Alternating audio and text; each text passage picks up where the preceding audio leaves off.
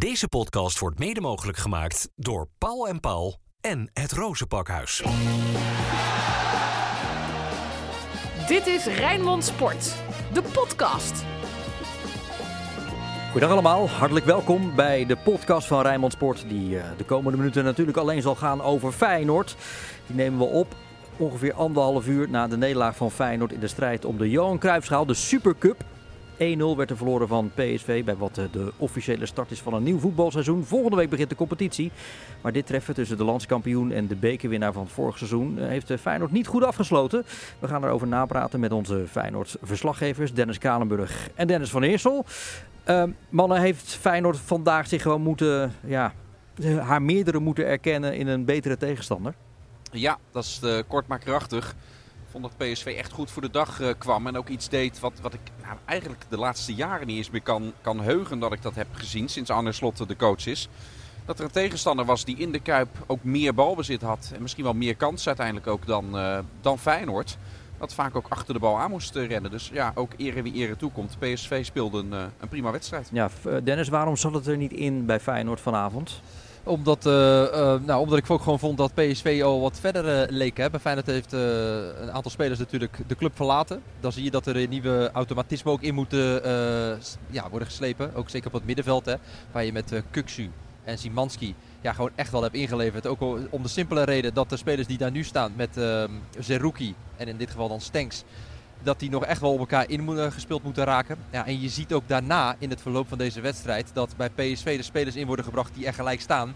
Ja, en bij Feyenoord moet er toch een beetje op dit moment een klein beetje een houtje-touwtje constructie worden toegepast. Hè? Giménez kan niet een hele wedstrijd spelen, gaat eruit. Minte komt erin. Ja, wat eigenlijk helemaal geen spits is, maar die moet dan maar op die plek gaan spelen. Om de simpele reden dat Ueda nog geen werkvergunning heeft. Ja, dan zie je dat die wissels uiteindelijk ook daarin nog wel meer de doorslag kunnen geven in het voordeel van PSV. Rood, wit, bloed, zweet. Geen woorden maar daden. Alles over Feyenoord. Ja, die analyse van collega Kranenburg, daar is geen spel meer verder tussen te krijgen. We zouden bij wijze van spreken de podcast nu kunnen beëindigen. Gaan we niet doen. Laten we wel ervoor waken dat het geen tranendal wordt opeens. En sowieso niet zo'n lijn van Jantje helpt, Jantje lacht. Ja, want na Benfica was het allemaal Hosanna en Feyenoord zou bij sommige mensen dan opeens wel weer even makkelijk ook kampioen worden. En nu zie je ook weer eens de andere kant opslaan. Dat is elk seizoen weer. Nee, helder. Alleen, het is duidelijk dat Feyenoord nog wel her en der zoekende is. Dat beschrijven jullie eigenlijk net in de eerste minuten al. Kunnen jullie nou eens aangeven waarin het meeste nog zoekende is? Is dat inderdaad dat middenveld waarin Kukçu zal worden gemist, Szymański wordt gemist. Hier met Zerrouki toch anders gepositioneerd staat op dat middenveld. Wat minder lopers hebt. Ja, ik vond sowieso Zerrouki en Wieffer vandaag ook geen hele geweldige indruk maken hoor, in deze wedstrijd. En als je dan ziet dat met Stengs, dan heb je die creativiteit. Hè. Ik zei het in het verslag ook een aantal keren op de radio bij ons. Stengs krijgt de bal en het eerste wat hij doet is gelijk vooruitkijken. Nou, hij geeft een aantal keer een paas vooruit. En daardoor werd Feyenoord gelijk ook gevaarlijk met die paas naar Jahanbakhs aan de rechterkant. Die de voorzet gaf waarbij Paixão uiteindelijk op Benitez stuitte. Dan zie je op het moment dat hij er dan weer uitgaat en wordt vervangen door Timber. En ik snap echt wel dat dat niet zijn positie is hè, van Timber. Een aantal keer wel gespeeld in de voorbereiding op dit seizoen. Ja, ik vind dat hij daar echt gewoon helemaal niet uit de verf komt op die teampositie. Ik vind dat hij daar gewoon niet moet spelen. Ja, en dan ben ik ook wel benieuwd inderdaad hoe dat daar achter uiteindelijk ook zal gaan. Hè? Want wordt Timber dan misschien wel degene die dan een linie naar achteren wordt gehaald? Maar ja, ten koste van wie dan ook weer? Dat is wel dan de vraag. Want ja, Stengs gaat daar die gaat daar echt steeds beter in worden. Ik ben ook benieuwd als Ivanušec, mocht hij nog komen, wat dan zijn rol dan gaat worden. Dan heb je in ieder geval weer wat meer speling op die positie. Maar voorlopig vind ik dat op een zeker moment dat Stengs eruit gaat, dat het middenveld, wordt er dan echt niet beter op. Nee, en Harry van der Laan hadden wij vandaag hier in de uitzending rondom de wedstrijd als analist. En die zei, dat zegt hij vrij stellig, van zoals nu de teampositie wordt ingevuld bij Feyenoord, dat is wat hem betreft niet echt toekomstbestendig. Hij ziet Stengs meer vanaf de rechterkant en dat er eigenlijk iemand anders moet komen voor die teampositie. Is dat iets wat je bij Feyenoord zelf ook wel voelt? Nou, Ivanušec is natuurlijk ook een speler die ook op dat middenveld kan staan. Hè. Eigenlijk linksbuiten toch, of niet? Ik denk dat hij vooral ook voor de linksbuitenrol als vervanger van Idrissi dan gehaald wordt. Maar hij kan ook op dat middenveld spelen als dat met Stengs uiteindelijk niet voldoet.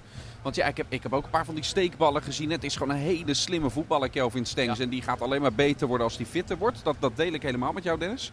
Maar hij heeft ook heel veel balverlies geleden. Meer balverlies dan dat het naar de juiste kleur ging. Ja, en dat wil je op die plek niet hebben. Want dan moet je ook constant omschakelen. Constant kost dat extra energie. En daardoor is dat middenveld, wat logisch is, is natuurlijk helemaal nog niet in balans bij Feyenoord nu. Wel, en ter verdediging van Stengs moet dan wel. Hè, die heeft weinig wedstrijden tot nu toe gespeeld. Hè, weinig ritme daar ook in. Dus dat gaat echt nog wel beter worden op het moment dat hij ook veel meer gaat spelen. Dus ik moet zeggen, ik heb echt in Calvin Stengs op die positie heb ik echt alle vertrouwen. Oké. Ook nog niet volledig... Je mist wel, sorry dat ik je onderbreek Bart, maar je mist wel. Ik denk dat Harry daar ook op heeft gedoeld. Toen waren wij interviews aan het doen, dus ik heb dat niet kunnen horen. Hij vult het wel heel anders in als hoe bijvoorbeeld Szymański het deed. Die had veel meer loopwerk ook erbij. En bij Stengs zag je dat wel. Maar ik denk dat het net wat meer, dat meer iemand is van die passes. In plaats van dat hij dat lopen en beuken doet. Hoe fel Szymański ook was. En datzelfde is natuurlijk met Zerrouki op de plek van Kuksu. Die vult dat heel anders in. Kuksu probeerde met creativiteit, kwam die bal ophalen en strooide dan met passes. En Zerrouki is wel de man van de lange bal. Maar dus dat hele middenveld moet echt zijn nieuwe dynamiek vinden. Ja, en dat kost nu eenmaal tijd. Ja, en de echte en ook uiteindelijk enige grote kans die Feyenoord heeft gehad in de wedstrijd tegen PSV kwam van Paixão na een voorzet van Jahanbakhs. En daarvoor kwam er een hele mooie paas van Stengs. Dus aan de bal is het inderdaad allemaal dik in orde. Ook wat vervelende omstandigheden is natuurlijk dat de spits Santiago Giménez niet meer dan een uurtje vooralsnog kan spelen. En dat daar jongens dan natuurlijk ook eigenlijk niet echt een vervanger voor is nu Danilo is vertrokken. En dat Ueda gisteren aangetrokken nog niet beschikbaar was. Nee, inderdaad. Ja, we weten van Giménez dat hij natuurlijk mee heeft gedaan aan de Gold Cup met Mexico. Waarbij hij eigenlijk altijd als invaller in het veld kwam. Ja, en vaak een kwartiertje mee mocht doen. En in die finale waarin hij uiteindelijk de winnende goal maakte. Volgens mij 5 minuten voor tijd binnenkwam. Door 1 keer de bal heeft geraakt. Ja. Die schoot hij binnen en toen was het afgelopen. Maar niet veel gespeeld daar. Nee, niet veel gespeeld. En dan hoor je net Slot ook weer uitleggen inderdaad. Want ja, bij zo'n toernooi speel je heel veel wedstrijden en ga je tussendoor ook niet heel veel trainen. Er wordt gewoon niet zo extreem veel getraind. Omdat je die kracht ook weer nodig hebt in die wedstrijden die eraan komen. Dus hij heeft dan wel erbij gezeten, maar niet heel veel. Hij is niet beter teruggekomen dan dat hij weg is gegaan. Ook gewoon om de simpele reden dat hij niet heel veel heeft gespeeld. Ja, en als je dan gaat kijken, Ueda die is aangetrokken. En daar zijn de verwachtingen echt hoog gespannen voor. Wat hij gaat brengen bij Feyenoord. Ook omdat hij natuurlijk de duurste inkomende transfer uit de clubhistorie is. Maar ja, die werkvergunning die moet nog geregeld worden. Dat zal nog wel eventjes duren. Gelukkig hoeft hij niet meer heen en weer naar Japan. Zoals we dat in het verleden wel eens hebben gezien. En dat spelers ergens nog een stempel moeten halen in het kantoor van de gemeente waar ze geboren zijn. Dat hoeft gelukkig dan niet meer. Maar daar gaat gewoon wat tijd overheen. En hij is natuurlijk ook gisteren pas officieel vastgelegd. Ja. Dennis, wat was er met Wieffer aan de hand? Ja, die werd vlak voor tijd, of na het laatste fluitje nog geholpen. Ik heb even navraag gedaan. Hij had een tik gekregen of een schoen net onder zijn oogkas. Daar moest hij even aan, volgens mij zelfs even aan gehecht worden. Dus dat zag er allemaal lelijk uit. Maar valt allemaal wat dat betreft betrekkelijk mee met ogen op volgende week bijvoorbeeld de eerstvolgende wedstrijd. En wat was er dan die 96 minuten daarvoor met hem aan de hand? Oh, ja, jij doelde gewoon op dat hij een slechte wedstrijd had. Nee, dus, was vrij in te vullen deze vraag. Dat heeft meerdere redenen. En hij is natuurlijk als een komeet gekomen. Dan is het niet gek dat er een keer ook een mindere wedstrijd in een grote wedstrijd van hem bij zit. Volgens mij is dat ook allemaal niet zo onlogisch. Ja, en voor hem is het ook. Op een gegeven moment liep daar echt stond er gewoon een lekkere tandem samen met Orkun Kökçü. En die wisten van elkaar precies wat ze gingen doen. Dat moet nog groeien. Dat moet nog ontstaan met Ramiz Zerrouki. Nou, neem dan ook nog eens erbij dat met Stengs, waar we het net over hebben, het middenveld staat gewoon net wat anders bij Feyenoord. Er wordt anders ingevuld.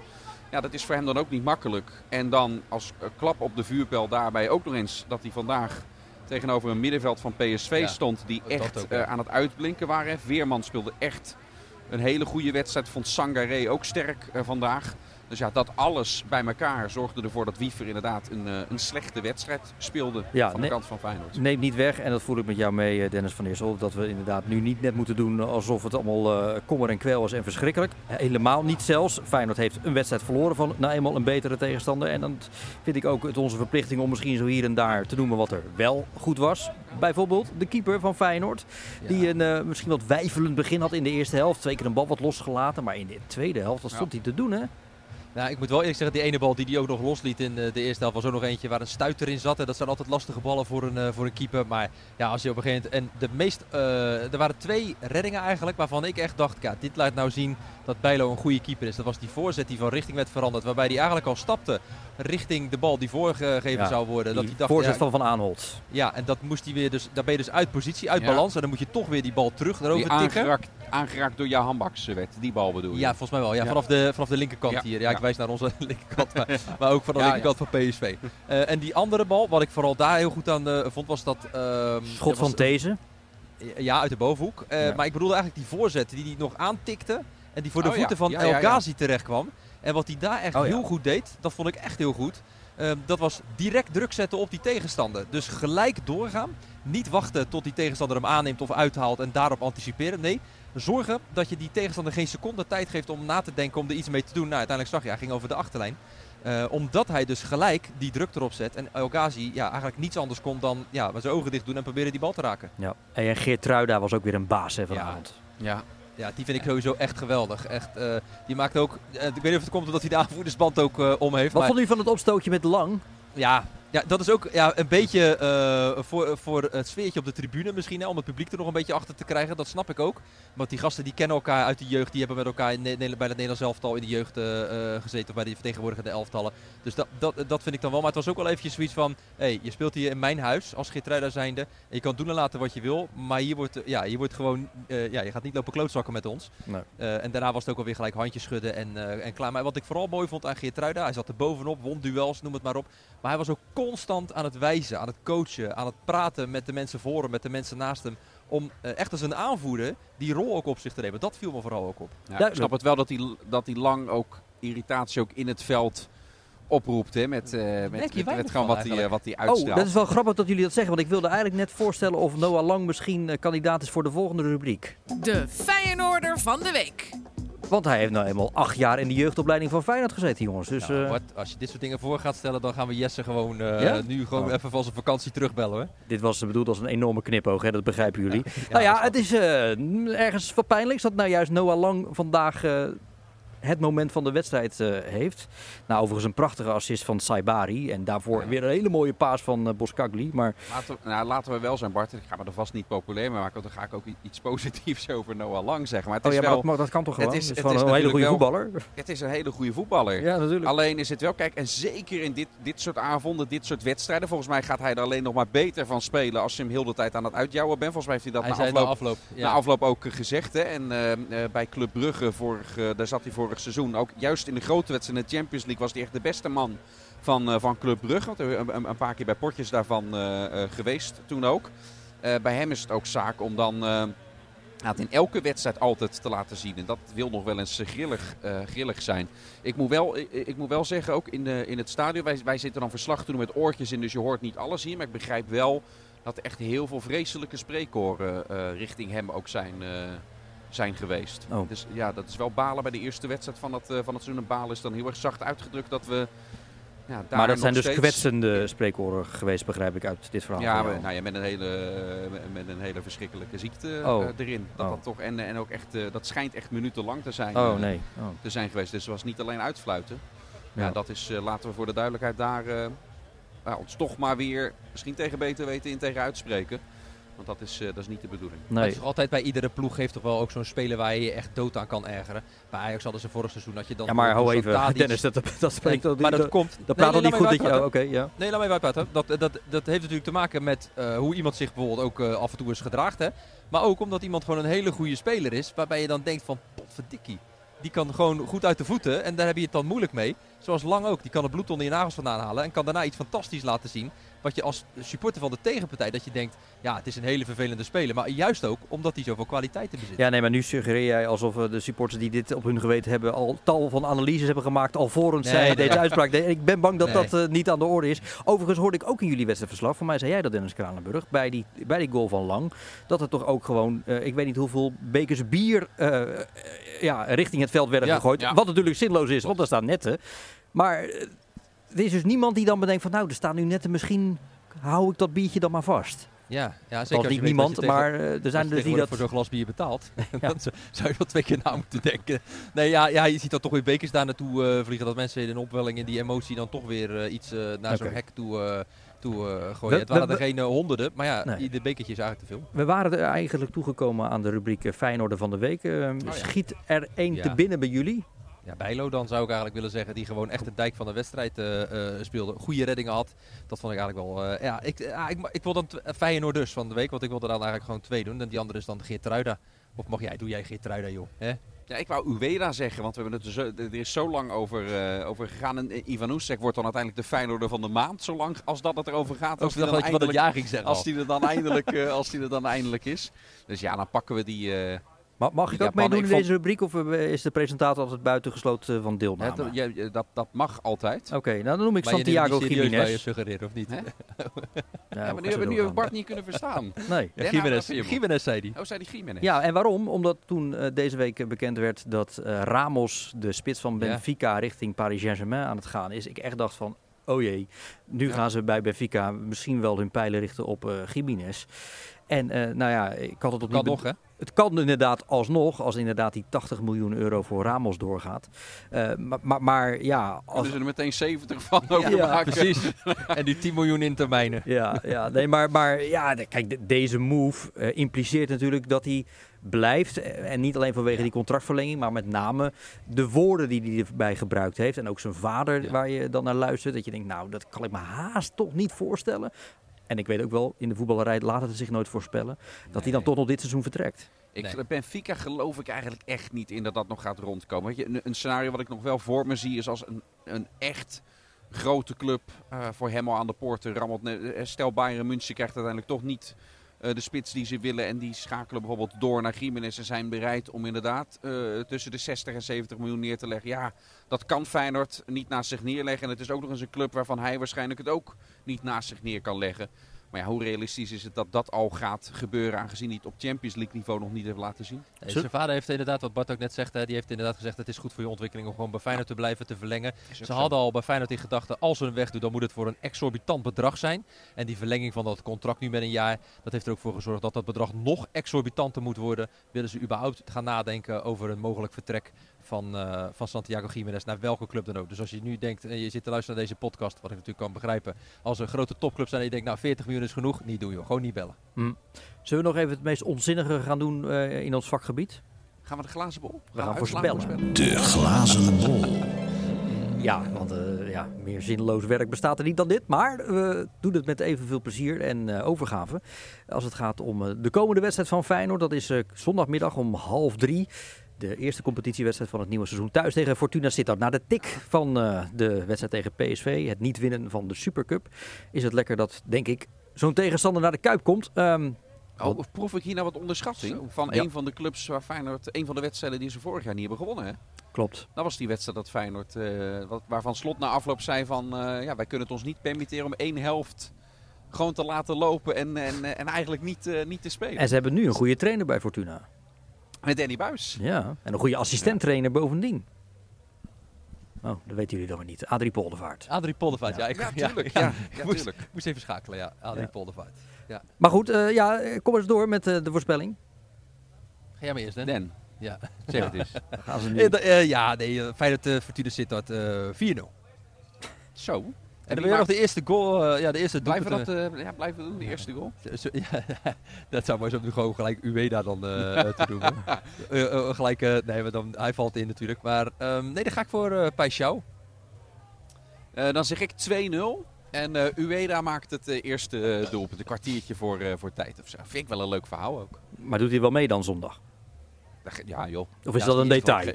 Ja. Dat is die werkvergunning die moet er wel binnen een week moet er wel te regelen. Oké. Regelen zijn een stempeltje. Een stempeltje, even hier een krabbeltje zetten op en dat is het geregeld. Joh. We zetten langzamerhand een punt achter deze vrijdagavond. Maar dat zou toch een leuk komende verhaal zijn, nacht. Bart? Ja, het is een heel leuk verhaal, maar ik ga het toch afronden. Oh. Je hebt bij Feyenoord, toen Elia er net was en zo, die volgens mij ook bij zijn debuut hier thuis meteen invallen en dan meteen scoren tegen Willem II, geloof ik. Dan kom je wel altijd lekker binnen hier natuurlijk. Dus dat zou toch geweldig zijn? Je komt altijd wel lekker binnen eigenlijk. Hey, wat denk jij eigenlijk, Bart? Want normaal doet Bart, de presentator ook altijd een voorspelling. Dit zijn de punten dan van Bart, Jesse en Frank, tezamen. Dus kom door. Ja. Het is net de Nederlandse politiek. Dan tellen we het bij jullie bij elkaar op. En dan doen we net met elkaar alsof dat ook echt zo werkt. Ja, ja. En uit hoeveel zetels bestaat dan dit team waar ik waarvoor moet voorspellen? Hopelijk niet genoeg. Ik zeg 3-0. En de eerste goal is van... Even iets leuks zeggen. Zerrouki. Met een enorme afstandspegel. Ik heb hem een keer zo'n goal zien maken. Afstandspegel. Dat was... Ja, ik heb hem bij Twente zo'n drop-volley-achtig. Ja, en een keer in een bekerwedstrijd namens FC Twente op bezoek bij Top Os. Nou, jongen, die bal zijn ze nog aan het zoeken. Dat kan die wel. Dat gaat heel erg niet zoveel. Hè? Jij hebt even naar Top Os Twente voor de beker zitten kijken. Ja, samenvattingje.